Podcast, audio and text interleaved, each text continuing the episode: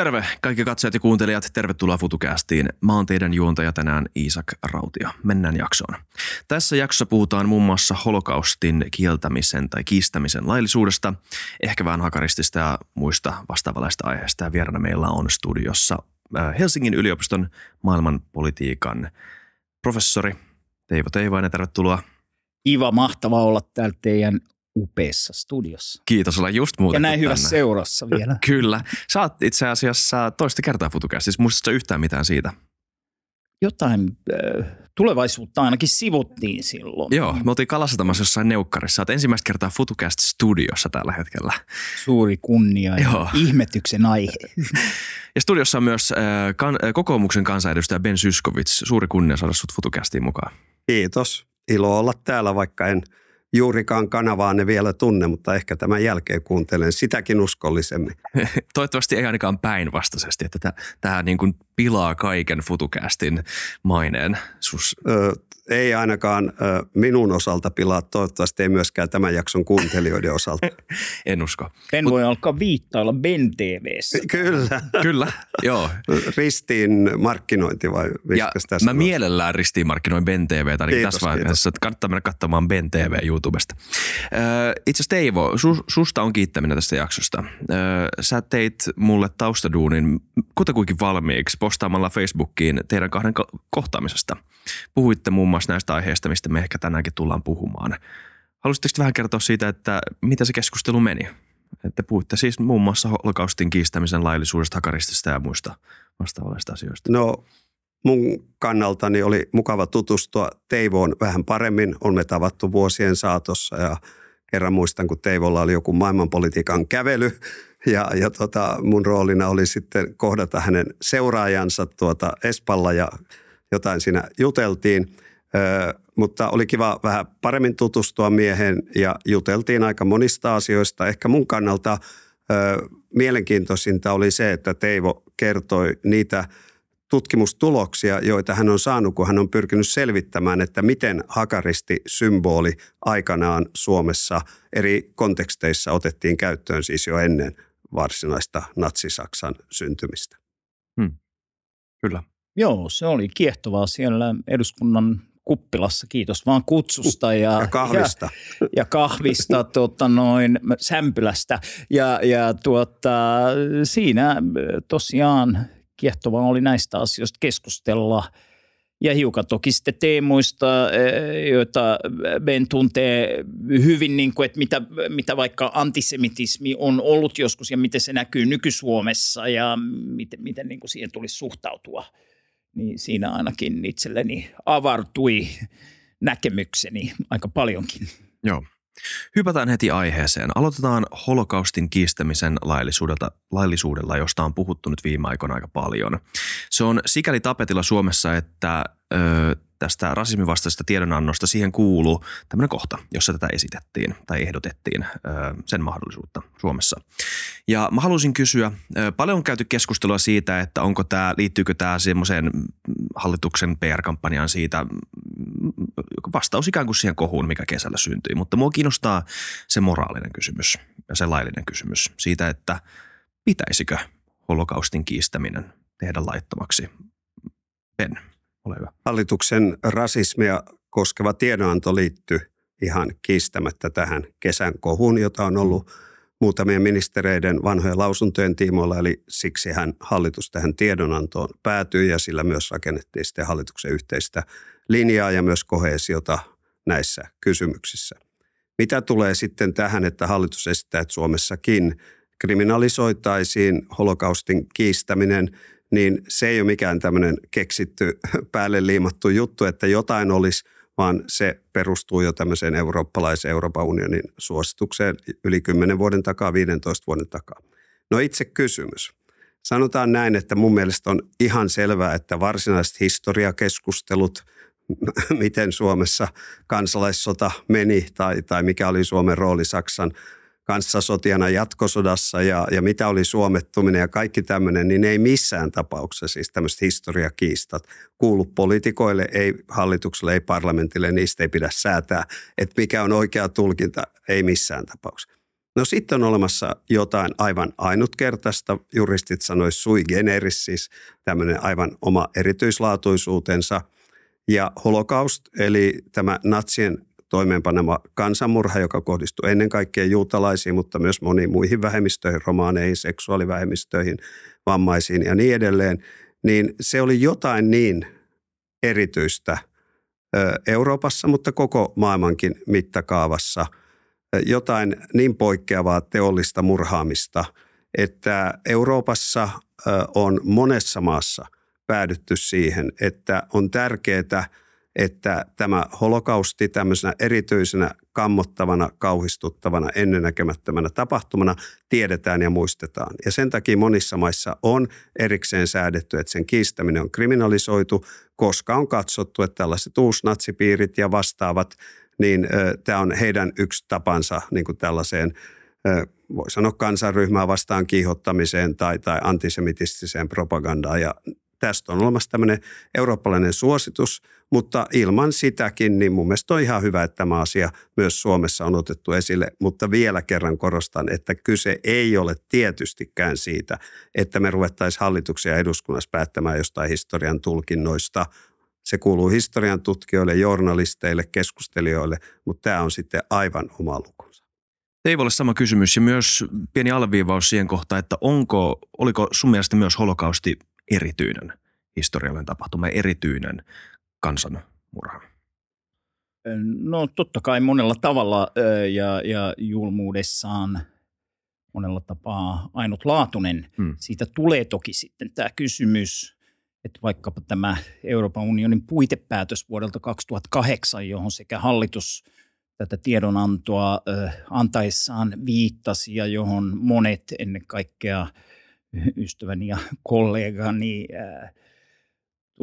tuottaa tuolta oike, oikeustieteestä Helsingin yliopistosta ja muualtakin niin on, on viitanneet, niin mm, – niin siinähän puhutaan laajemmin sitten ää, tuota, erilaisista niin kuin joukkotuhonnat ja sotarikokset ja muut. Ja, ja siinähän ei niin kuin sanota, että nimenomaan tai vain tämä tulisi nyt ottaa tämän kriminalisoinnin kohteeksi, tämä holokausti. Et, et, et, et, tää, tässä on vähän tämmöinen whataboutistinen juttu, että no entäs sitten kommunistien – tuotta noin, niin hirmuteot, entä sitten kolonialismi Afrikassa, entä sitten niin kuin armeenialaisten joukkotuho ja, ja, ja tämmöistä, että se on niin kuin hankala kysymys.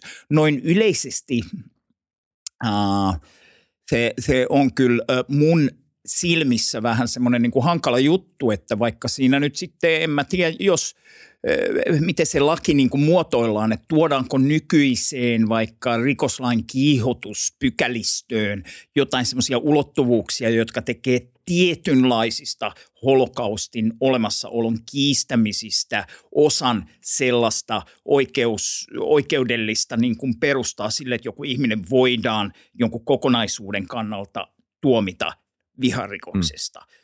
Mutta kyllähän se niin kuin ihan lähtökohtaisesti, jos tulisi semmoinen niin kuin siinä hallituksen esityksessä lukee, siinä lukee, että näin tehdään, siinä ei lue, että tätä suunnitellaan, niin, niin, niin, niin jos kielletään, kriminalisoidaan holokaustin kiistäminen, niin onhan se silloin yhden historian tulkinnan kriminalisointia ihan määritelmällisesti. Eihän siitä, niin kuin, ellei, ellei sitä muotoilla sit, sit jotenkin toisin – ja tämä on hankala kysymys. Mä itse ehkä vähän olen niin kuin lähtökohtaisesti viehättynyt vaikkapa liberaalista ajattelusta ja John Stuart Millillä, jota pidän tärkeimpänä liberalismin edustajana ja hänen vapaudesta kirjaansa tuota, merkittävimpänä liberalismin teoksena, niin siinä on niin kuin aika vahvasti sitä, että jos sulla on sellaisia näkemyksiä, jotka, jotka on niin kuin totta, niin niistä tekee todempaa se, että niitä saa koetella.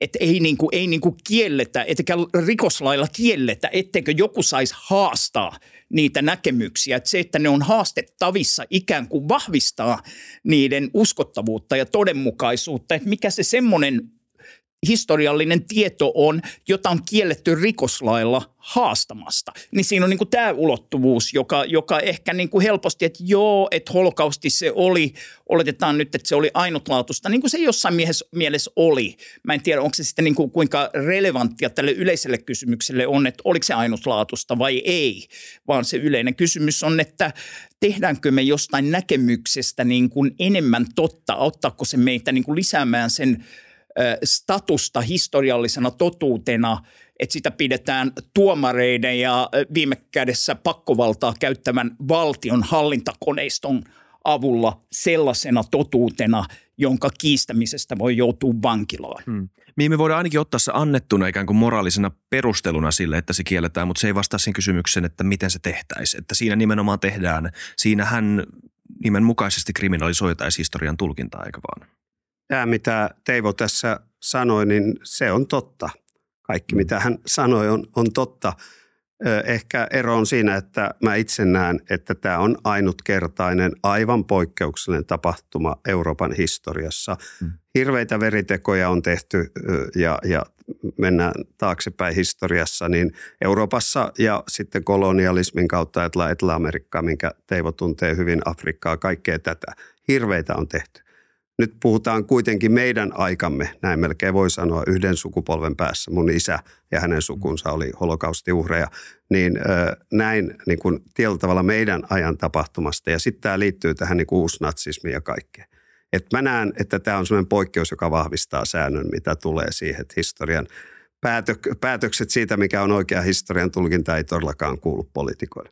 No sitten kysymys siitä, jos mä siihen vielä otan kantaa, että, että miten se tehtäisiin, niin – Tässähän ollaan tekemisissä sananvapauden kanssa, joka on perusoikeuksia, että jo sen takia ja muutenkin, niin on selvää, että lainsäädännön pitää olla hyvin täsmällistä ja tarkkarajaista ja niin edelleen.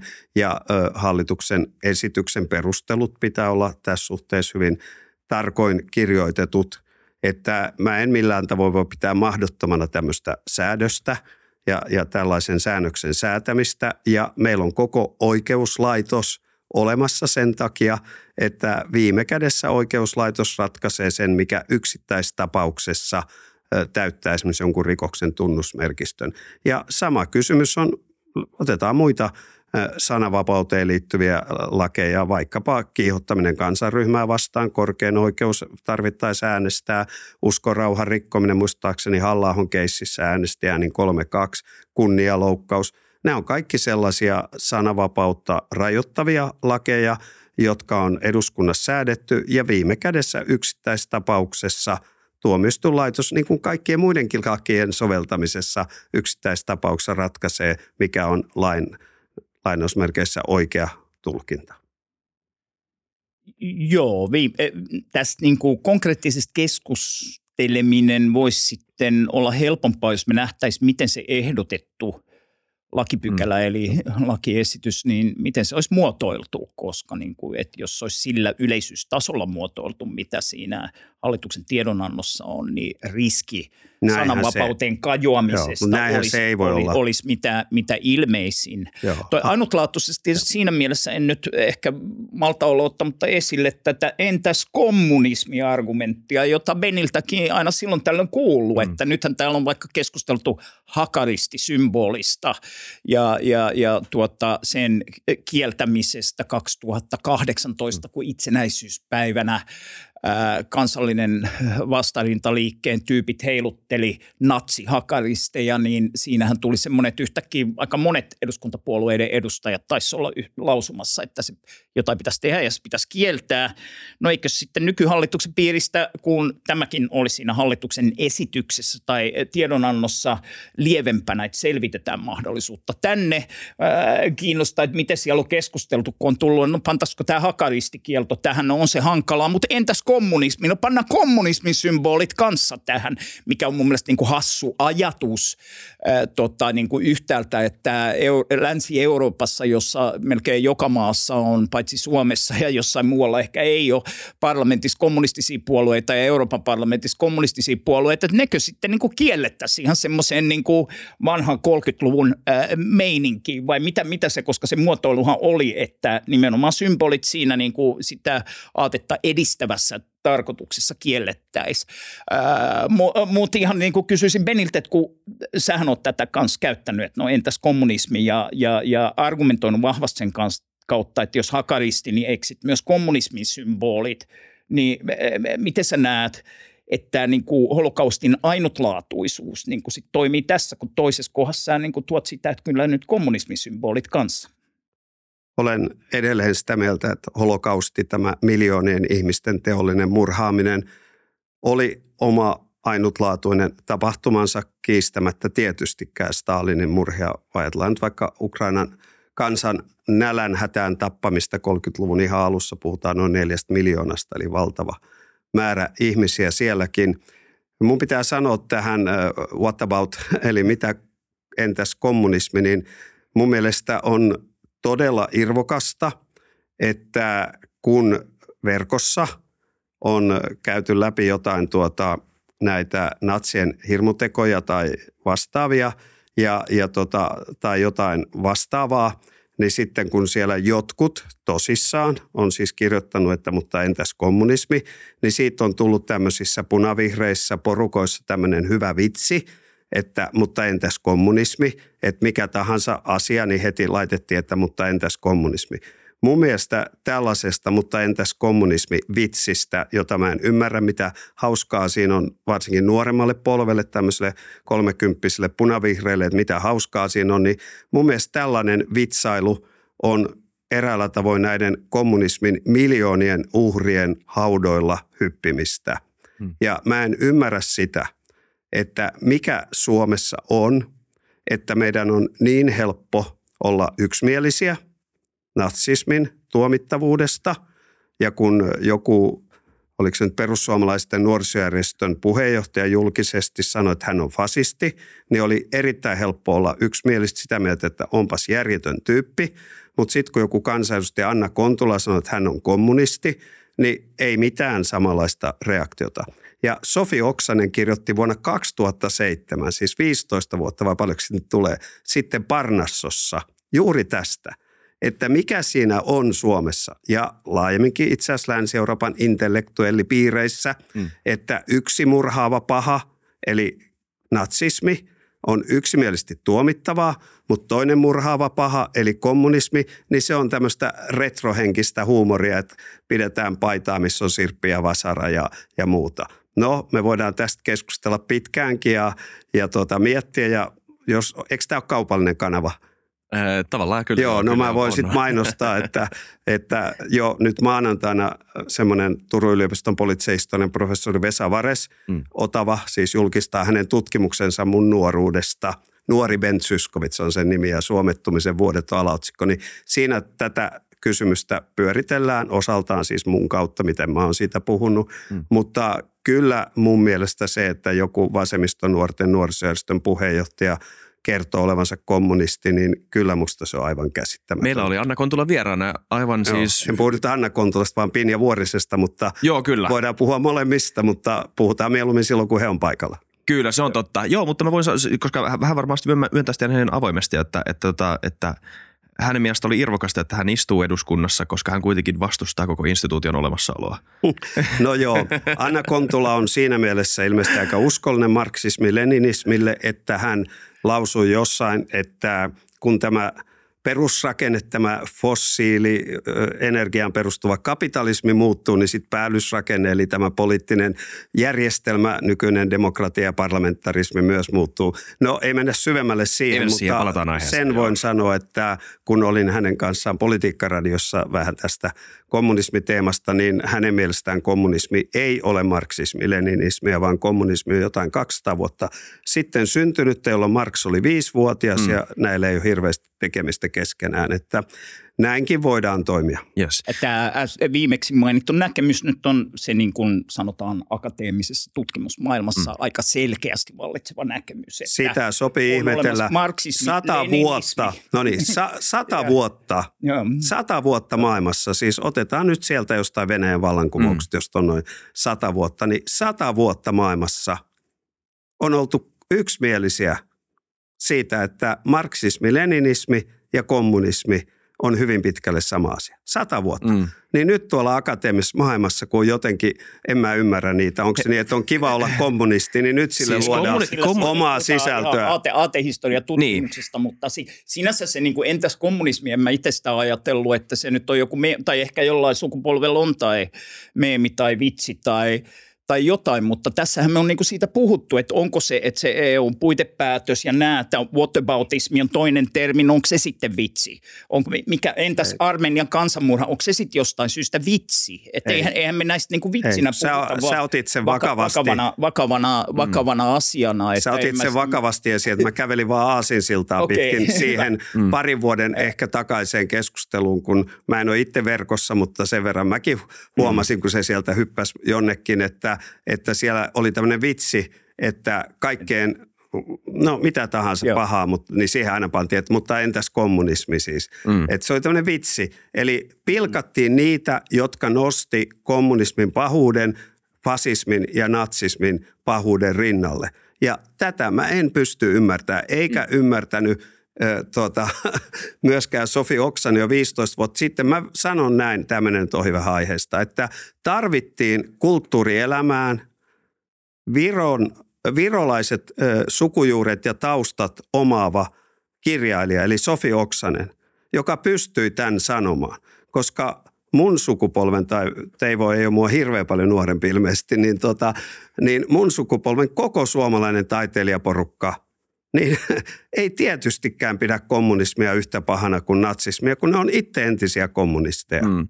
Mutta Ben, tota, anteeksi Teivo, mä tiedän, että sun pitää kohta lähteä, mutta mua kiinnostaa ei. kysyä yksi kysymys liittyen no. tähän vielä, koska tota, eikö, mua kiinnostaa tietää, että missä sun nyanssi tässä ajattelussa menee, koska sä puhuit ainutlaatuisuudesta, holokaustin ainutlaatuisuudesta, mutta toisaalta sä ö, kritisoit sitä, että ihmiset pilkkaa näiden kahden asian rinnastusta, niin missä se, miten sä näet näiden välisen yhteyden, että et, et, Millä... Siis mä kritisoin sitä, niin. että suomalaisessa keskustelussa nousi hauskaksi jutuksi se, mm. että kun natsismista puhuttiin pahana asiana ja jotkut siellä ihan vakavissaan kyseli, että no entäs nämä kommunismin rikokset? Kyllä. Niin siitä tehtiin niin kuin vitsiä mm. tästä, että kommunisminkin rikokset pitäisi jotenkin tuoda tähän keskusteluun. Ja se vitsi niin kuin jatkuu just näin, että jos joku sanoo, että, niin mä en muista niitä esimerkkejä, ne oli hirveän hauskoja, että jotain, että, että meillä on yliopistolla ikävä professori, niin siihen vastataan, että mutta entäs kommunismi? Kyllä, mutta jos me palataan aiheen kysymykseen, niin sä et kuitenkaan kieltäisi esim. Holodomorin kiistämistä,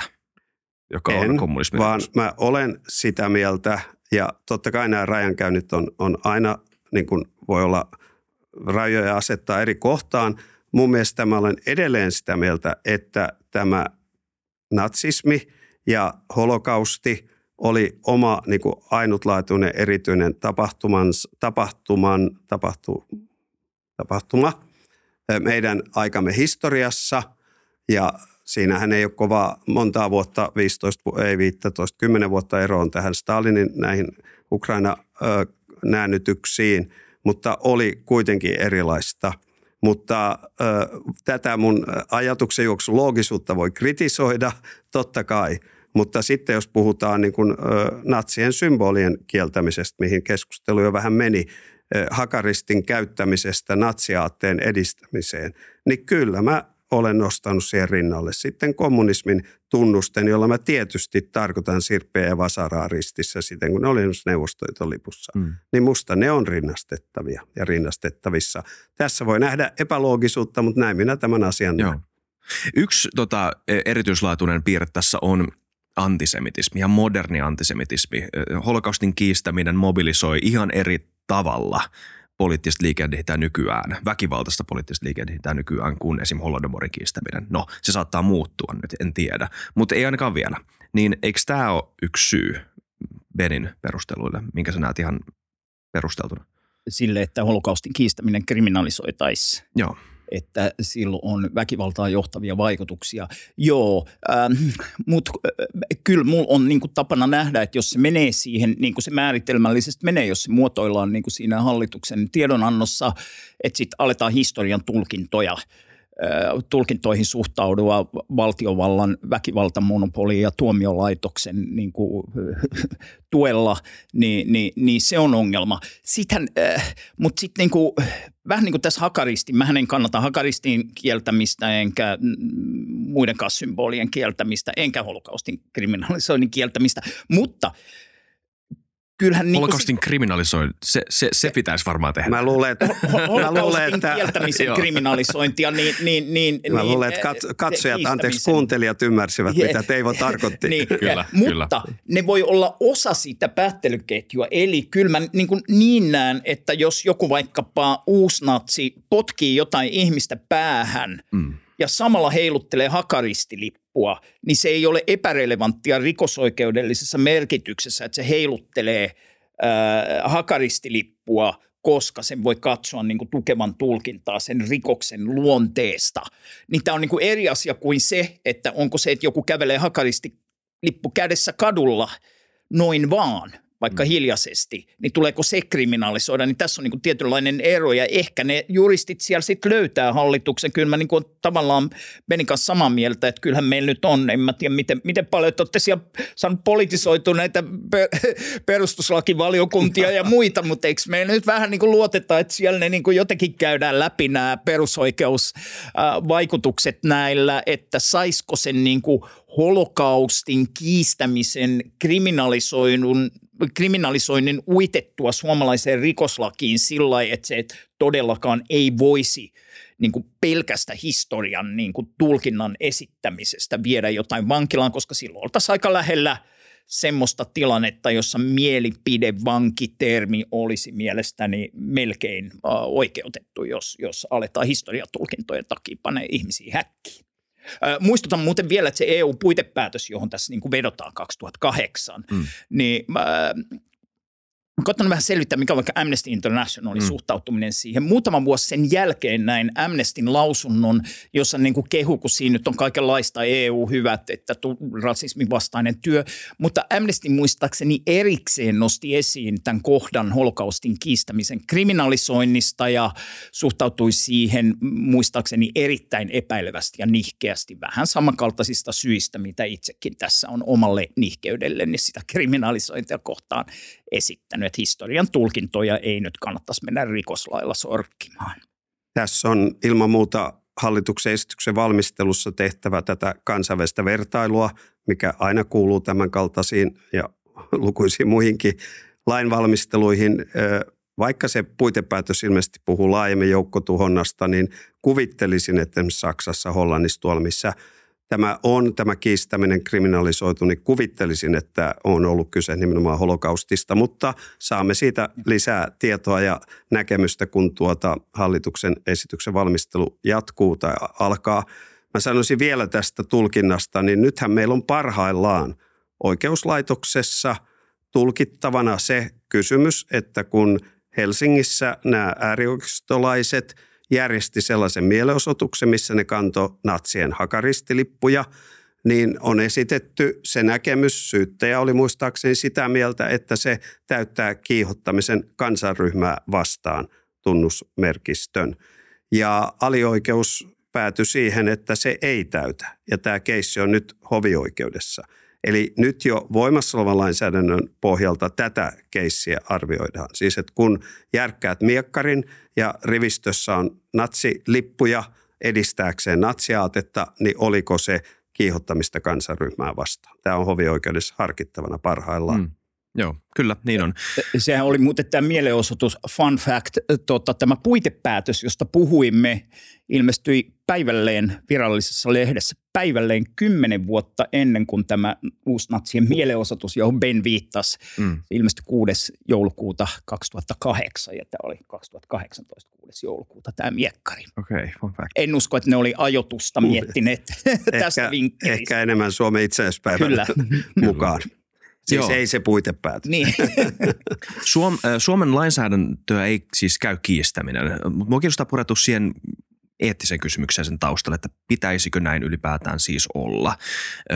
Ja ehkä palaten siihen sun John Stuart Mill pointtiin, jonka sä mainitsit ihan ekassa puheenvuorossa, niin mitä sä sä toivoisit ja uskot, että sillä kieltämisellä saadaan aikaan? Yksi tosi tunnettu esimerkki, mitä nostetaan pinnalle, kun tästä puhutaan, on tämä David, David Irving-keissi. Eli tämmöinen brittiläinen historioitsija, tunnettu holokaustin kiistäjä, joka, mä en muista tämän naisen tota, nimeä, mutta joutui kunnianloukkaus libel oikeudenkäyntiin, jonka hän hävisi. Hänet tuomittiin, tai hän epäonnistui syytteessään, jonka jälkeen hänet leimattiin siis näkyvästi kansainvälisesti holokaustin kiistäjäksi. Hänen historian tutkijan maine meni siinä mukana. Ja sen jälkeen hänet vangittiin Itävallassa, koska Itävallassa oli holokaustin kiistäminen laitonta vangit, siis vankilan uhalla. Ja se, mitä moni vasta-argumentoja sanoisi, on, että tämä antoi hänelle marttyyriviitan. Tämä antoi hänelle lisää vaikutusvaltaa, lisää uskottavuutta nimenomaan niissä piireissä, jotka kiistää holokaustin. Eli sillä kiistämisellä, sen, ki, sen kieltämiseltä, sen, anteeksi, sen kieltämisellä oli annettu ikään kuin aseet sille ö, skenelle, sille ideologialle. Mitä mieltä saat tästä? Mä oon ensinnäkin sitä mieltä, että se mitä Teivo sanoi ensimmäisessä pitkässä puheenvuorossa, että paras argumentti voittakoon tietyllä tavalla, että kun voidaan erilaisilla väitteillä testata eri väitteiden todenmukaisuus, niin sehän vahvistaa niiden alkuperäisten väitteiden todenmukaisuutta, kun ei niitä voida vastaväitteillä kiistää tai ei ole mitään näyttöä, millä ne voitaisiin kiistää. Näinhän se on. Ja, ja sanoinkin jo silloin heti keskustelun alussa, että tämähän on totta. Nyt pitää samoin sanoa, että on usein semmoisia tekoja, ö, lakeja tai, tai vastaavia jotain julistuksia, jotka sitten voi toimia toisten ö, käytössä myös alkuperäistä tarkoitustaan vastaan. Ja tässä kuvasit tätä, että tämä natsiskene on saanut siitä oman marttyyrinsä ja mielipidevankinsa ja mitä kaikkea varmaan siellä sanotaankin.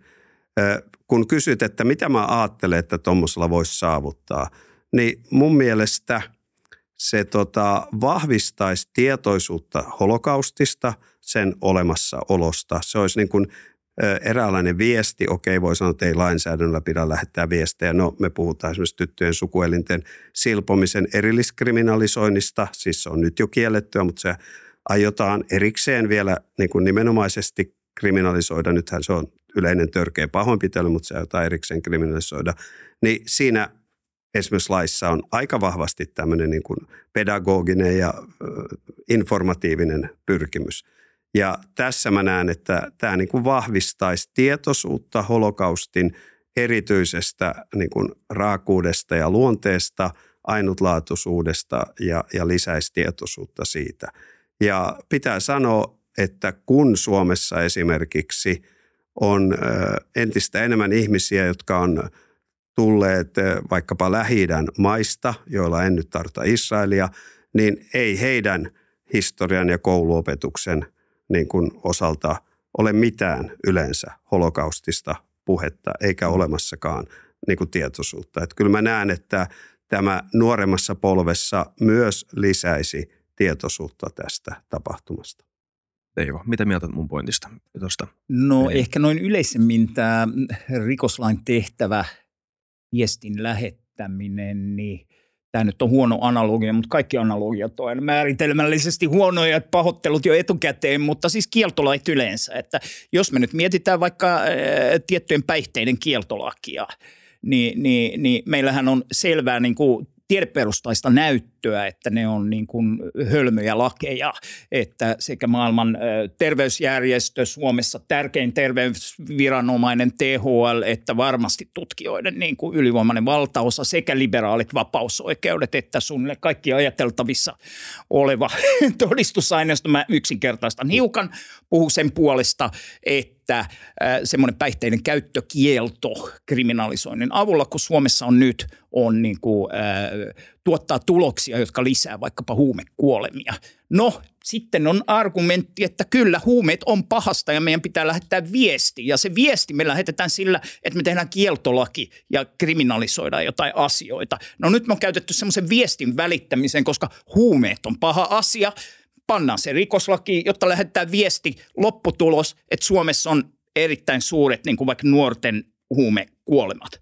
jotka, jotka niin kuin, ja on aika vakavasti otettava kansainvälistä vertailua Portugaliin ja muualle, että siinä yhtenä tekijänä on, että meillä on pähkähullu kieltolaki tässä asiassa. Mutta kunhan lähetetään viesti, niin mun mielestä se on vain niin esimerkki siitä, että lakien käyttäminen tuota noin, niin, äh, lakien kenties muiden periaatteiden vinkkelistä, ja näähän ei ole niin kuin samantyyppisiä asioita tietenkään tietynlaisten tulkintojen symbolien ja muiden kriminalisointi ja päihteiden kriminalisointi, mutta siinä on tämä niin kuin rikoslain käyttäminen viestin lähettämisen silloin, kun sillä voi olla noin niin kuin yleisesti enemmän haittaa sillä kriminalisoinnilla kuin hyötyä tässä toisessa tapauksessa ehkä nyt sananvapauden kannalta ennen kaikkea, niin, niin en pidä sitä kauhean järkevänä niin kuin lainsäätäjän tota, toimintana semmoista. Ulottuuko sun, analog- ulottuuko sun analogia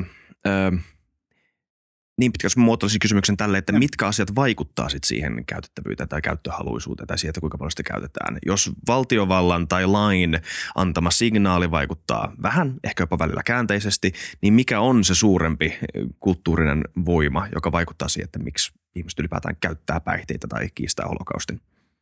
No ehkä päihteiden käytössähän on niin, että, että tota, silloin ne niin kuin haittavaikutukset vähenevät. Vaikka Portugalissa, kun lopetettiin kieltolaki, niin, niin sekä terveysvaikutukset että rikollisuuteen liittyvät vaikutukset väheni merkittävästi ihmiset. Vaikka yliannostustilanteessa pystyy soittamaan apua paremmin paikalle, jos ei ole oletusta, että sieltä tulee poliisi mukana ja että tästä tulee niin kuin poliisikeissi – tämän tyyppiset asiat. Portugalissakaan, en mä tiedä vähenskö se sitä niin kuin käyttöä, mutta se vähensi käytön haittoja. Niin kuin tiedät että sitten pystytään testaamaan ja käyttöhuoneet ja puhtaampaa tavaraa ja testausta ja kaikkea tämmöistä. Ihan sen yleisen liberaalin vapausoikeuden periaatteessa vahingon aiheuttaminen itselle pitäisi olla John Stuart Milliläisessä liberalismissa aina sallittua. Mm vähän samoin argumentti kuin tämä sananvapausjuttu. Mutta että siinähän pitää punnita niin kuin monia asioita. Mun mielestä tässä on tietynlainen analogia tähän nyt, että lähetellään viestiä, koska se nyt vaan tuntuu siltä tässä, niin kuin, että tietyt asiat, symbolit, historiatulkinnat, että nehän on pahoja ja niiden pahuutta tavallaan tässä ei niin kuin kukaan kiistä. Eikä kukaan kiistä, että heroiini on niin kuin merkittävän vaarallinen asia ja heroinin piikittäminen oman käsivarteen on asia, jota ei todellakaan kannata suositella kenellekään – kysymys on, että onko paras tapa suhtautua siihen tekemällä se tai tämä tai tuo laittomaksi. Hmm. Mutta tuosta kysymys. Ö, eikö holokaustin muistaminen voisi olla koululaitoksen kulttuurin ihmisten keskuudessa tärkeimmissä, että me vaikka minä podcastajana tekisin tästä ohjelman niin kuin me nyt tehdään. Pidetään ihmisten tietoisuudessa se, että tämä kaaheus tapahtuu ja että sen kiistäminen on vasten, sekä vastenmielinen että tyhmä asia. Onko kieltäminen tehokas keino? Se on tietysti hyvä kysymys ja tähän liittyy jopa sellainenkin yksityiskohta, että Suomessa Auschwitzin, siis tunnetuimman keskitysleirin vapautumisen päivää tammikuun 27. päivää, joka vietetään yleiseurooppalaisesti holokaustin muistopäivänä, niin Suomessa – nimi on ollut vainojen uhrien muistopäivä ja nyt hallitus osana tätä tiedontoa kertoi myös, että kansainvälisen käytännön mukaisesti nimeksi tulee holokaustin uhrien muistopäivä. Eli se, että tästä nyt keskustellaan, niin tämä ainakin nyt lisää tietoisuutta holokaustista ja tietysti kaikki, mihin viittasit, että podcasteissa ja kouluopetuksessa ja muualla tätä teemaa käsitellään – niin sehän ei millään tavoin tietystikään vaihtoehto sille, että sen kiistäminen kriminalisoitaisiin, että mä näen, että ne on samaan suuntaan me, toimivia asioita. Eli tietoisuutta pitää lisätä ja niin kuin mä sanoin, niin tämä erikseen kriminalis- että se, että tämä kiistäminen erikseen kriminalisoitaisiin, hmm. niin mielestäni se lisää edelleen tietoisuutta. Toimiko sun logiikka käänteisesti tuossa, että jos voidaan havaita, ja mä ymmärrän, että kausaatio olisi varmaan vaikea havaita, mutta jos löytyy korrelaatio sen niin kuin antisemitismin välillä ja holokaustin kiistämisen välillä, niin vaikuttaisiko se sun mielipiteeseen? Horjuttaisiko sitä ainakaan sitä? Joo, eikö siinä ole korrelaatio aika vahva? Eli samat ihmiset, jotka vihaa juutalaisia, on antisemiittejä, on yleisesti yleensä rasisteja, samat ihmiset – myös sitten kiistää holokaustin. tai kiistää holokaustin erityisen ainutlaatuisuuden tai määrät tai jotain tällaista uhreista. Mm. Että kyllä tässä on, on kor- korrelaatio on, on tota, aika vahva tai on hyvinkin vahva. No miten tämä kausaliteetti menee, että onko ihminen ensin mennyt päästään sekaisin ja ruvennut natsiksi ja antisemitiksi ja sitten kiistää holokaustin vai toisinpäin, niin kyllä mä luulen, että se menee niin päin, että ensin on, on tota, ruvennut vihaamaan juutalaisia ja ruvennut rasistiksi ja antisemitiksi ja sitten osa tätä – hänen maailmaansa, tämän ihmisen maailmaa, on tämä holokaustin kiistäminen. Onko sekään sitten aito näkemys vai onko se vaan osa tätä mm. niin kuin sen skenen propagandaa, niin sekin on sitten oma kysymyksensä. Toi, itse asiassa toi ei ollut ihan se, mitä mä kysyin, okay. mutta toi oli mielenkiintoinen vastaus, koska mä en ole ihan varma... mulla on vastaus joka kysymykseen ja kysymys joka vastaukseen. Että. Mä voin kysyä sen uudestaan, koska mua kiinnostaa myös sun vastaus siihen, mutta toi vastaus oli erittäin mielenkiintoinen. Mun kysymys alun perin siis, mä ehkä muotoilin sen huonosti, oli se, että jos voidaan havaita korrelaatio maiden välillä, jotka on kriminalisoinut holokaustin kiistämisen ja antisemitismin kasvun välillä versus maat, joissa on sananvapaus tai laajempi sananvapaus holokaustin suhteen, jossa on vähemmän antisemitismia. Jos tämmöinen maailma olisi todellinen, vaikka hypoteettinenkin maailma, niin horjuttaisiko se sun näkemystä siitä, että onko tämä kriminalisointi kannattava asia? Se oli mun eka kysymys. Mutta toinen, mä en ole itse asiassa ihan varma, onko se aina näin. Siis netin salaliittopiirit on todella, todella outo paikka. Ja mä luulen, että yksikin karismaattinen niin tämmöinen sisällöntuottaja voi herättää outoja kysymysmerkkejä nuorten helposti paikasta toiseen vietävien ihmisten poikien, yleensä poikien keskuudessa, että vitsit, mä en ole ikinä kuullutkaan, että tästä näin pyhästä asiasta on kysytty näinkin niin kuin ikään kuin rohkea kysymys, näinkin uskallias, häikäilemätön kysymys. Ja se jollekin nuorelle mielelle se saattaa olla aika niin kuin huumaava tunne. Luulla, että ollaan kiinni jossain salaisessa tiedossa. Okei. Okay. Jos mä vastaan vielä tuohon. Kyllä, kiitos. Tota, okei, sä puhuit maista, että ihmisistä tässä Kyllä, korrelaatioasiassa. Mä luulen, että tällaista korrelaatiota ei ole. Eli että siellä, missä olisi – holokaustin kiistäminen kriminalisoitu vaikkapa Saksa tai ilmeisesti Itävalta ja, ja olisiko Hollanti ja muita maita, että siellä sitten antisemitismia olisi vähemmän. En usko, että näin on.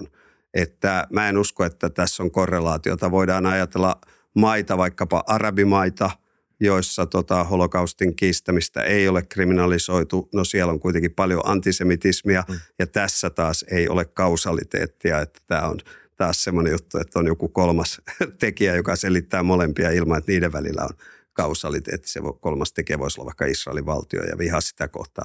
No sitten sä kysyit erikseen sitä, että että mitä sä kysytkään sitten. Mä en tiedä, se oli enemmän statementti siihen sun vastaukseen. Me, me voidaan, jos haluat okay. jatkaa, niin Annetaan Teivon puhu välillä. Annetaan, joo. No ehkä noista niin miettii näitä keinoja, ja nämähän on vaikeita asioita, tämä pun, niin kuin oikeuspunninta, että miten, mm. miten tämmöisiä äh, sananvapautta rajoittavia lakeja mm, tulee muotoilla. Ja niin kuin on varmaan todettu tässä, että meillä on sananvapautta rajoittavia lakeja, ja osa niistä on semmoisia, joita on ihan järkevää, että meillä on esimerkiksi nykyinen niin kuin, kiihottamislainsäädäntö. Tota, äh, paitsi mähän, en, mähän on sitä mieltä, että tämän, tuota, vaikka siitä on turvallisuuspoliittista hyötyä kenties ollut Suomelle NATO-jäsenyyden kannalta, niin tämä tietysti Jumalan pilkka uskon rauhan viittaus uskon rauhan rikkomista koskevassa pykälässä niin tuota, on ongelmallinen. Mutta siis anti, että jos miettii, niin että antisemitismi, että millä, että mulla on semmoinen olo, että meillä Suomessa on kuitenkin ehkä ja mennyt, mm, nämä on niin kuin kysymyksiä, mä tässä hapuilevasti on, jos heitän tähän ilmaan, että kun pohtinut, että onko Suomessa sitten kuitenkin semmoista tietynlaista länsi-eurooppalaisittain omituista sietämistä – antisemitististä ajattelua kohtaan. Jos me nyt vaikka mietitään tämä eräs tavarataloyrittäjä Kärkkäinen, niin senhän jutut, eihän ne ole mitään semmoista, että vähän siellä vilahtelee jotain, vaan siellä tulee kyllä ihan sitä itseään, siellä tulee viittauksia hitleristiseen – lukusuosituksia hitleristiseen, kansallissosialistiseen lehteen. Sieltä tulee niin kuin heittoja, että New to Order, että ne on niin kuin semmoista – ja sitten tämä tyyppi saa jotain pro Ylivieskako se nyt sitten oli palkintoja, joita on myöntämässä vaikka kansanedustajia ja muita, niin sitten mä ajattelin, että voisiko tämä mennä jossain niin kuin länsi-eurooppalaisessa maassa mm. läpi, vai onko me Suomessa joku semmoinen outo juttu, no mikä siinä, jos se nyt on avoimesti natsihenkisesti. Antisemiitti, kunhan se nyt työllistää paljon ja meidän kylän poika ja kyllä siellä on kivoja tuotteita ja näin, että palkitaan sitä mitalleilla. Mm. Mun pointti ei ole, että, että nyt pitäisi mennä niin kuin hakemaan joku yrittäjä sieltä häk kaikkiin tota, niin kuin poliisivoimin, mutta kun tehtäisiin edes sitä, että olisi sellainen tietynlainen tietoisuus, joka voisi tulla niiden koulujen ja tämän muistopäiväasian tai muun kautta, että Suomessa niin opittaisiin ajattelemaan, no ehkä nyt tämmöiselle ihmiselle ei ole ihan sopivaa meidän kaupungin niin kuin jotain virallista kunnianosoitusta myöntää, mutta Suomessa myönnetään. Mm. Että et kyllä mä niinku siinä näen semmoisen epäkohdan mm. ja semmoisen asian suomalaisessa kulttuurissa, jolla niinku, jos antisemitismia halutaan lähteä kitkemään, niin se olisi niinku kiistattomampi niinku tapa tehdä sitä. Mitä mieltä me nyt ikinä ollaankaan? Meillä nyt varmaan joku nyanssiero, mutta ei ehkä ja, nyt ihan, ihan, ihan, ihan Ja niinku miten täysin. sä sen tekisit? Eli nyt mä palaan tähän sun kysymykseen, kun mä unohdin. Joo, näissä salaliittoteorioissa on aivan käsittämättömiä – niin kuin yhteyksiä, että miksi samat ihmiset on suunnilleen niin kuin juutalaisvastaisia, venäjämielisiä, rokotevastaisia.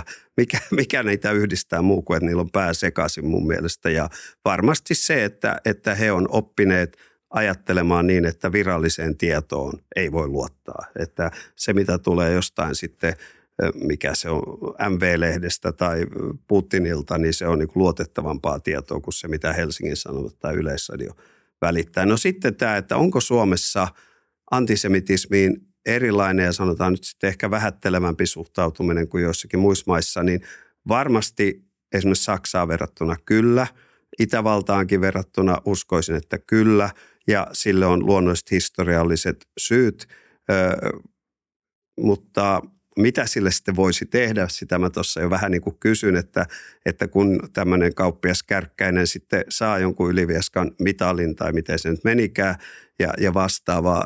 Tänään juuri luin lehdestä tai joo, että kun juutlainen seurakunta saa osana tätä rasismitiedonannossa luvattua rasismin vastaista työtä, niin määrärahaa turvallisuuteen, niin tämä seurakunnan puheenjohtaja Jaronad Bornik juuri kertoi, että miten jatkuvasti synagogaan Helsingissä kohdistuu tämmöistä il- ilkivaltaa, siis liimataan jotain natsitarroja ja, ja muuta. Suhtaudutaanko Suomessa antisemitismiin vähemmän vakavasti? Öö, no niin kuin mä sanoin, Saksa, Itävalta, ehkä Hollantikin on vähän eri asemassa, mutta suhtaudutaanko verrattuna vaikka muihin Pohjoismaihin, en osaa sanoa. Ollaanko me yhtä herkkiä havaitsemaan tai, tai näkemään juutalaisvastaisuutta kuin näkemään jotain muuta, mitä tämän päivän niin kuin rasismiin liittyvästi ei hyväksytä. Mun ö, aika tiukka väite, tai ei tiukka, vaan semmoinen – kyseenalainen väite on se, että ei olla. Ja, ja tota, nyt otan esimerkin, kun Kiasman tukisäätiössä on yksi juutalainen jäsen, hyvin varakas mies, niin oli aivan ok, että paristaa taiteilijaa mm. vaati häntä sieltä erotettavaksi, koska hän suhtautuu myönteisesti Israeliin ja ollut bisneksiä siellä ja muuta. Minä en väitä, että se oli antisemitistinen liike, en siis väitä – mutta väitän kyllä, että jos siellä olisi ollut yksi mustaihonen mies siellä tukisäätiössä, niin 200 suomalaistaiteilijaa ei varmasti olisi lähtenyt liikkeeseen, jossa vaaditaan, että tätä tummaihoista tukisäätiön hallituksen jäsentä, siis he vaati tätä juutalaista erotettavaksi Israel-yhteyksien vuoksi, niin olen aivan varma, että 200 suomalaista taiteilijaa, joiden poliittista lukutaitoa en kyllä hirveästi arvosta omien nuoruuden kokemusteni valossa, siis taiteilijoiden poliittista lukutaitoa, niin olen aivan varma siitä, että 200 suomalaista taiteilijaa ei panisi nimeä adressiin, jossa vaaditaan, että se yksi tummaihoinen mies siellä tukisäätiön hallituksessa pitää erottaa ja me boikotoimme niin kauan tätä, ää, tota, tätä kiasmaa, kunnes hänet on erotettu, koska hänellä on bisnestä Egyptissä ja hänellä on hyvät suhteet Egyptin hallintoon ja Egyptin hallinto, niin kuin me tiedämme, on epädemokraattinen, jota Israelin hallinto ei ainakaan vielä, toivottavasti ei koskaan ole.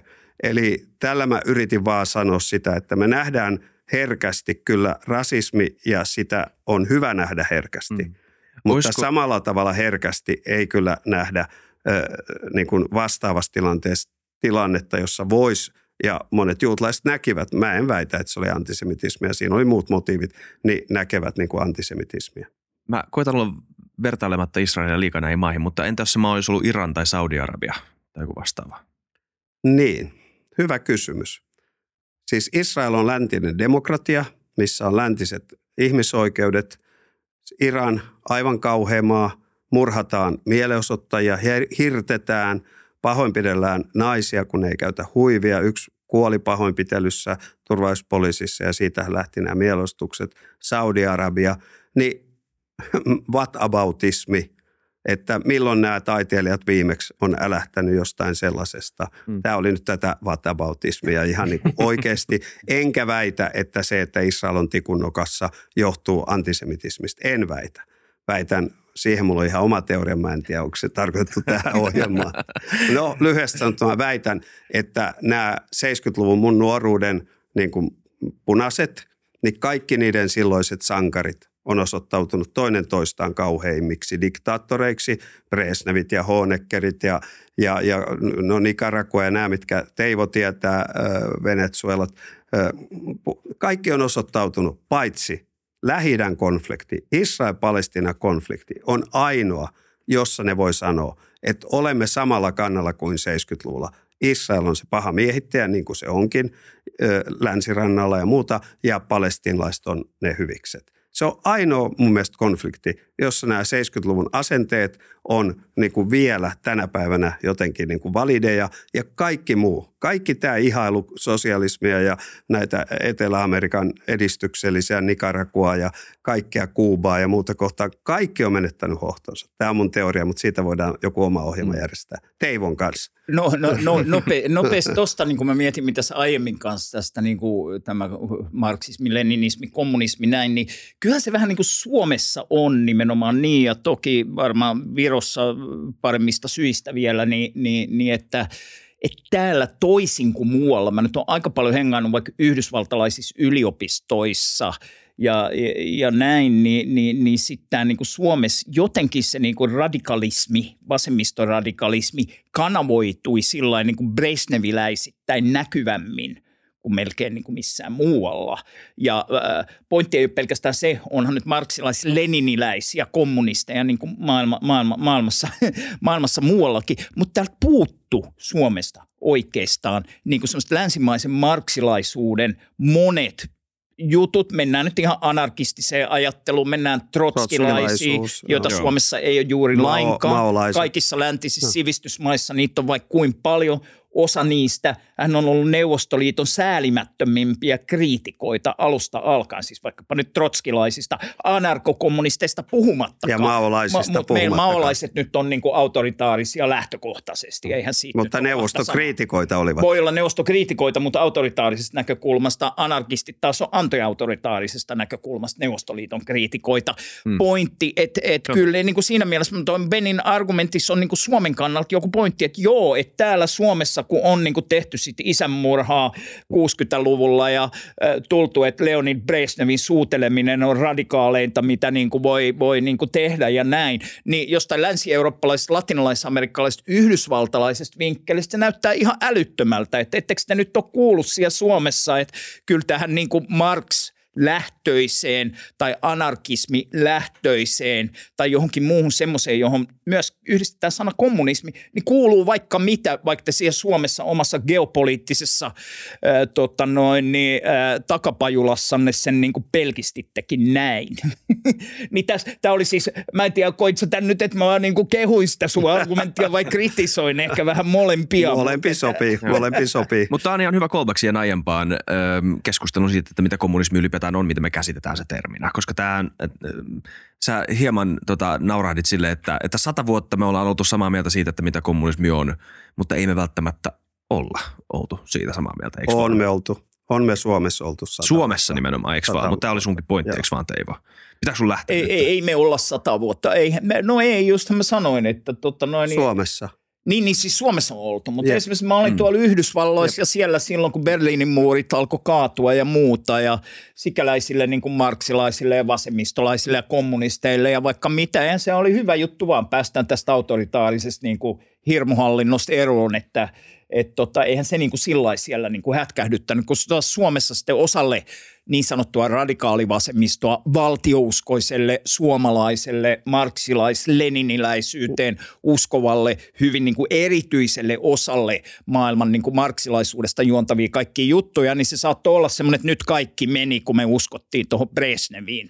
Mutta, No joo, no jos puhutaan USAsta, niin varmasti nämä intellektuellit, kenestä sä puhut ja muuta, mutta jos nyt on nimenomaan ilmestymässä elämäkerta tästä suomalaissyntyisestä USAn kommunistipuolueen Äh, Hallista. Gus Joo. Hallista, joka oli muistaakseni neljä kertaa presidenttiehdokkaana, jonka varapresidenttiehdokas ainakin kerran oli Angela Davis, joka oli Berliinin festareiden suuri sankari vuonna 1973 ja Mäkin olen muuta. kanssa jutellut jossain No tota niin, noin, niin, niin, niin, niin. Hauska mimmi. Varmasti ja, ja varmasti kaikin puolin hyvä tyyppi omalta kannaltaan, niin mä en osta tota, että Jenkkien kommunismi olisi ollut vuosikymmeniä tai sata vuotta jotain muuta kuin marksismi, leninismi. No totta kai siis ne, Se, että, että nyt sitten, mä tiedän, silloin Berliinin muurin murtumisen aikoihin 89 tai muuta, niin nämä kommunistit Jenkeissä oli jo ymmärtänyt, että tämä on aivan syvältä tämä heidän marksismi-leninisminsä ja sille oli annettu sitten uutta sisältöä silloin, niin, niin voi olla. Eikä, ja Jenkit on niin iso maa, että sinne mahtuu enemmän kuin yksi aate tai ajatus toisin kuin Suomi, että siellä on varmaan ollut monenlaista vasemmistolaista virtausta, mutta fakta on, että Yhdysvaltain kommunistinen puolue oli Neuvostoliiton talutusnuorassa ja sitä tukeva kommunistinen puolue. Se on totta, että trotskilaisia on ollut niin kuin suunnilleen kaikissa muissa maailmanmaissa kuin Suomessa. Joo. Mutta Ja- ei ja Trotskikaan tota- mikään lempeä mies ollut. Ei, ei, ei, se on ihan oma, oma keskustelunsa, tota, mutta äh, joo, kyllä nämä neuvostomyönteiset usein maan nimi ja kommunistinen puolue, niin nehän on ollut marksilais-leniniläisiä yleensä neuvostoliittoa ihailevia, valtiouskovia, jossain määrin autoritaarisen niin kuin kommunismin tukijoita, mutta mun pointti oli just, että ei se niin kuin, ei Gus Hall siellä ää, kampuksilla, missä mä oon hengailu, ei siellä nyt sen faneja kauheasti Sen näkynyt, faneja että- siellä oli ja Angela Davisin Tota, faneja siellä oli Angela kyllä. Davisin faneja ehkä vähän Seis- enemmän, kun se seis- oli oma appeal siinä. jutussa. 70-luvulla aivan varmasti. Kyllä. En epäile, etteikö siellä ollut proffia, mutta ota nyt tämä, anteeksi kun mä en muista nimiä, tämä, no kaikkien vasemmistointellektuellien isähahmo nyt ilmeisesti Noam joku. Chomsky. Noam Chomsky, niin mm-hmm. kyllä se vaan kaiken, mitä Neuvostoliitto näki. Ja vielä Kamputseassakin, niin se oli ihan oikeat polpot ja muut, että saa hävetä sekin Pol ukkeli. Ja Jugoslavian sodan Vähän, vähän, vähän, kyllä, kyllä. joo, kyllä. myönnetään kyllä, näin, että joo, sillä on... äär, joo, laitavasemmiston ajattelumaailma Jenkeissä silloin 70-luvulla ja muualla, niin kyllä se on ollut tämä marksismi, leninismi, mutta mähän en voi kiistää sitä, kun sä tunnet asian niin paljon paremmin, etteikö siellä ole ollut monenlaisia muita laitavasemmistolaisia virtauksia, jotka ei ole ollut tätä Neuvostoliittolinjaa ihailevia. Juuri näin. Aivan samaa mieltä tästä. On se viisas mies tuo Ben. Ja Teivo. Kyllä me väitellen voitaisiin laittaa tämä purkki. Tämä on ollut erittäin mielenkiintoinen keskustelu. Sun pitää vielä ehtiä sun, sun, tota, sun seuraavaan joo, hommeliin. Vika kysymys, tämmöinen pikaisesti vielä, mä en tiedä kuinka pikainen tämä on, mutta ö, luotatteko te, nyt me ollaan puhuttu tästä kriminalisoinnista vähän aikaa, mutta luotatteko te siihen, että, että eiku, ei, tämä ei ollut se vikakysymys. Vikakysymys on se, että antisemitismi Suomessa, minkälainen ongelma se on, miten se näyttäytyy ja mitä sille voidaan tehdä tämän holokaustin kiistämisen kriminalisoinnin lisäksi tai siitä huolimatta? Mitä sille voisi tehdä? Mulla on semmoinen ajatus, että kaikki Suomen ylävieskat ja alavieskat ja muutkin kaupungit tekis ainakin semmoisen päätöksen, että mitään mitaleita ja muita kunniaosoituksia ei tehdä sellaisille yrittäjille, vaikka ne kuinka työllistäisi niin kuin tämä kärkkäinen, jos ne on esittäneet samantyyppisiä selvän, avoimen, räikeän antisemitistisiä näkemyksiä, niin musta olisi ihan hyvä alku. Mitäs mieltä sä oot, Ben? Tämä on hyvin vaikea kysymys, kysymys se, että mitä tämmöiselle arjen rasismille ja Mm. sen yhtenä sanoisiko alalajina antisemitismille voi tehdä. Mitä me voidaan tehdä sille, että joku öykkäri bussissa huutaa kymmenvuotiaille tummaihoisille lapsille, että menkää Afrikkaan. Mm. Ö, Mitä me voidaan tehdä sille, että jotkut idiotit liimailee natsitarroja synagogaan tai huutelee juutalaisille kadulla. Tai niin kuin se yksi tyyppi ennen vaaleja kävi mun kimppuun ja, ja tota, huusi, että kun mä oon juutalainen ja sitten se huusi, että kun mä kannatan vielä NATOa ja muuta. Ö, antisemitismi Suomessa, niin mun mielestä Suomessa ja Euroopassa on kolmenlaista antisemitismia. On tämä hyvin perinteinen äärioikeistolainen natsi, niin kuin natsiaate ja siihen kuuluva juutalaisviha. Sitten meillä on maahanmuuttajien lähi mukanaan tuoma ö, juutalaisiin kohdistuva viha tai vähintään kielteinen, hyvinkin kielteinen suhtautuminen. Mun pitää sanoa, että kun mulle on kadulla huudeltu jutskuksi hmm. viimeisen vaikka kymmenen vuoden aikana, niitä ei ollut kovin montaa. Mutta silloin kun ne on ollut ne tilanteet, niin tätä tyyppiä lukunottamatta, joka kävi mun kimppuun vaalien alla – joka oli siis valkoihoinen kantasuomalainen mies, niin kaikki muut huutelijat on ollut maahanmuuttajataustaisia. Tai ainakin nyt sikäli kun on tunnistettavissa, on ne ollut, on sen verran sitten jotenkin keskustelu vielä jatkunutkin. Eli se on yksi antisemitismin muoto, tämmöinen ö, islamistinen, nyt mä en tarkoita siis tämmöistä mm. väkivaltaista ääri-islamismia, vaan ihmiset, jotka lapsuudestaan saakka on oppinut siihen, että juutalaiset on meidän vihollisia ja niin edelleen. No sitten tämä äärivasemmiston antisemitismi, sehän on se, mitä kiistetään, sitä ei ole, mutta mä voin kertoa, että mä saan jatkuvasti sellaisia meilejä, jossa samassa meilissä haukutaan Orpon porvarihallitus, joka, joka on aivan hirveätä kapitalistista oikeistolaista riistopolitiikkaa, ja samassa meilissä haukutaan mun juutalaisuutta. Että kyllä meillä hmm. on tätä äärivasemmistolaista antisemitismia. Mitä sille voisi tehdä – No tämä oli hyvä alku tämä, että nämä, jotka on tunnettuja suomalaisia antisemittejä, niitä ei nyt erikseen palkittaisi. Sitten varmaan, että olisi tietoisuus, että sitä on ja sitä vastaan pitää toimia. Auttaako siinä tämä holokaustin kiistämisen kriminalisointi saattaa auttaa ainakin siinä, että tietoisuus aiheesta ja tästä historiasta niin Suomessa lisääntyy.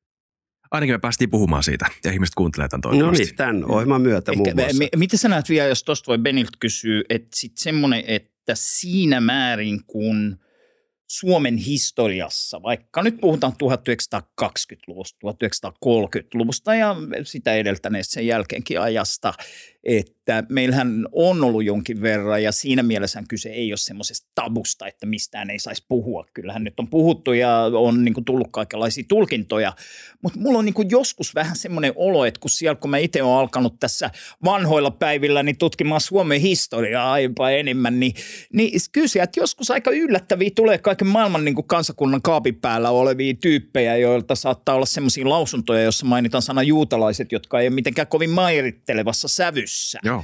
Ja sitten niinku, sit se on vähän semmoista, että mm, vaikka kysyn joltain, niin joku saattaa sanoa, no ei, ei todellakaan ollut mitään antisemitismiä. No mä sanon, katsopas tämä, tämä, tämä, tämä ja tämä sitaatti. No joo, mutta kaikkihan oli silloin antisemittejä ja vähän, että et, et, et, ollaanko me niinku käsitelty tämä. Jos mä mietin mun yliopistonkin jotain, jotain niinku historiaa sieltä ja mitä on.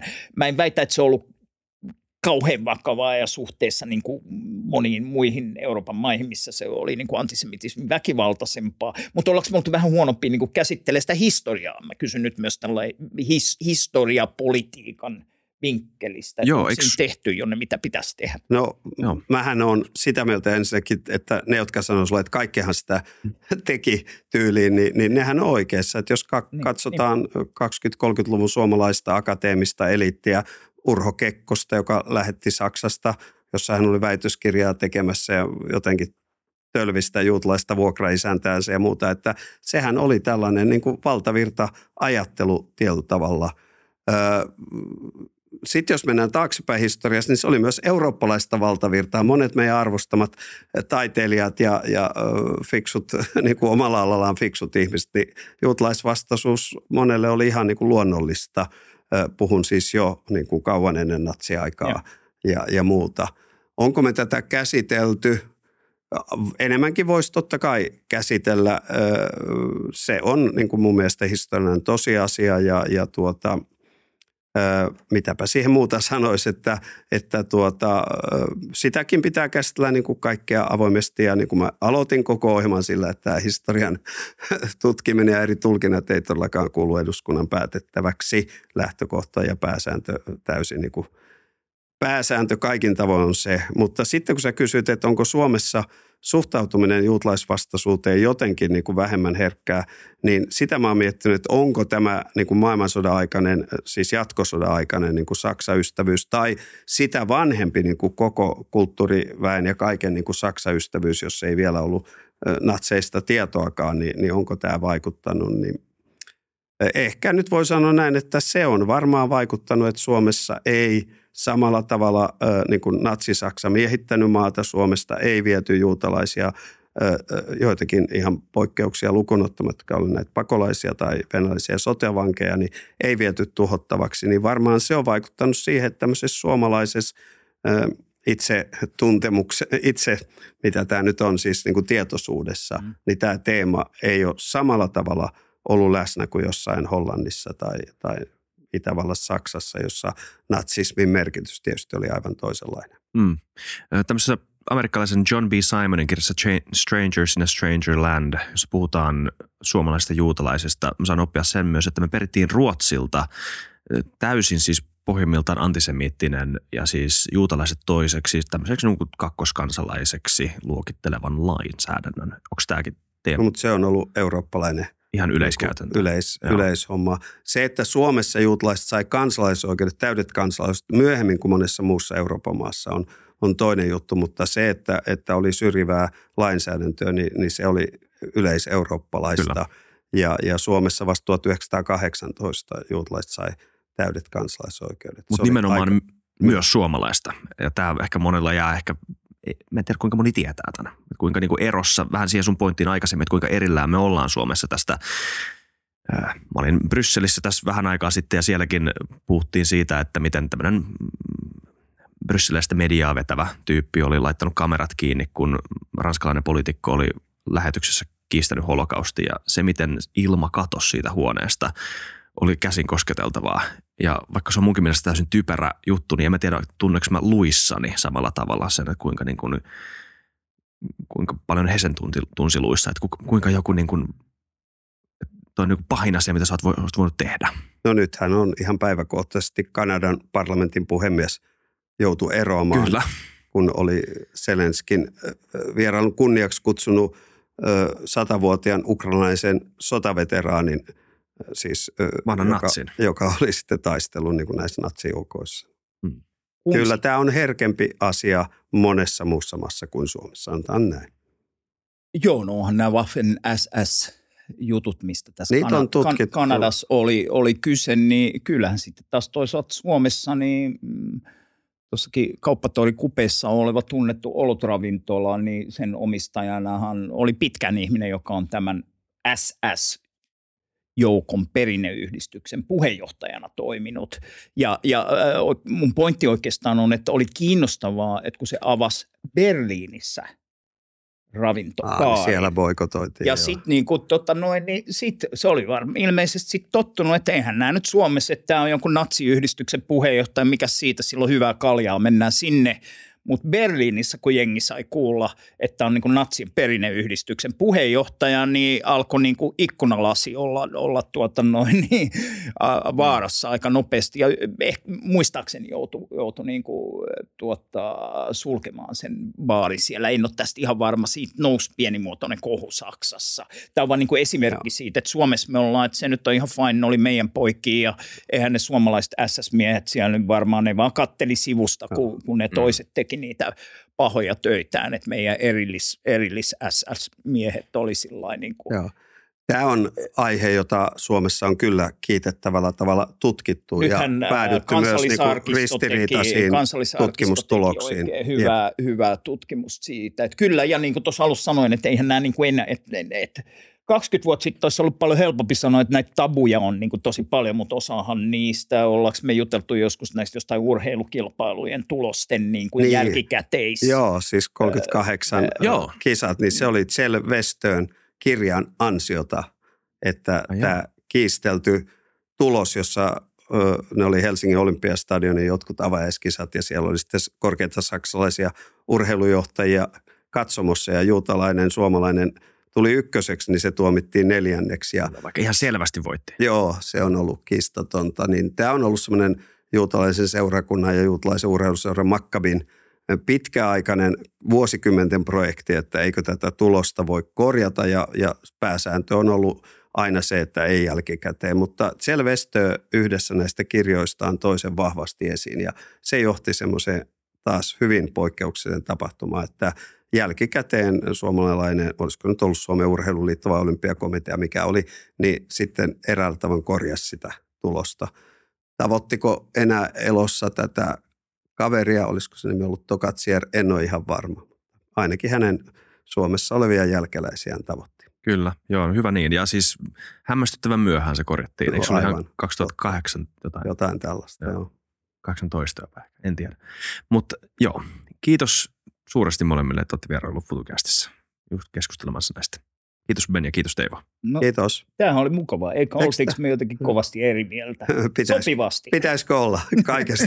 Ei Kiva olla pitäisi. välillä eri mieltä asioista. Joo. Hyvä, että voidaan olla tällä eri mieltä. Vaikeita aiheita ja Jep. ikävää, jos tuli semmoista sävyä, että tässä nyt hymy, hymy, hymy huulilla tässä vähän kevyesti heitellään, kun Ei, on aiheet on vakavia, todella mutta vakavaa, pitää vakavaa tietysti niin kuin aihetta. Ja. Kyllä. Joo. Tämä oli hyvä esimerkki. Kiitos siitä. teille ja kiitos kuuntelijoille. Hieno Kiitos. podcast. Kiitos paljon Teivo. Kiitos katselijoille, kuuntelijoille. Tilatkaa, seuratkaa, tykätkää ja nähdään ensi kerralla ensi jakson parissa. Moido.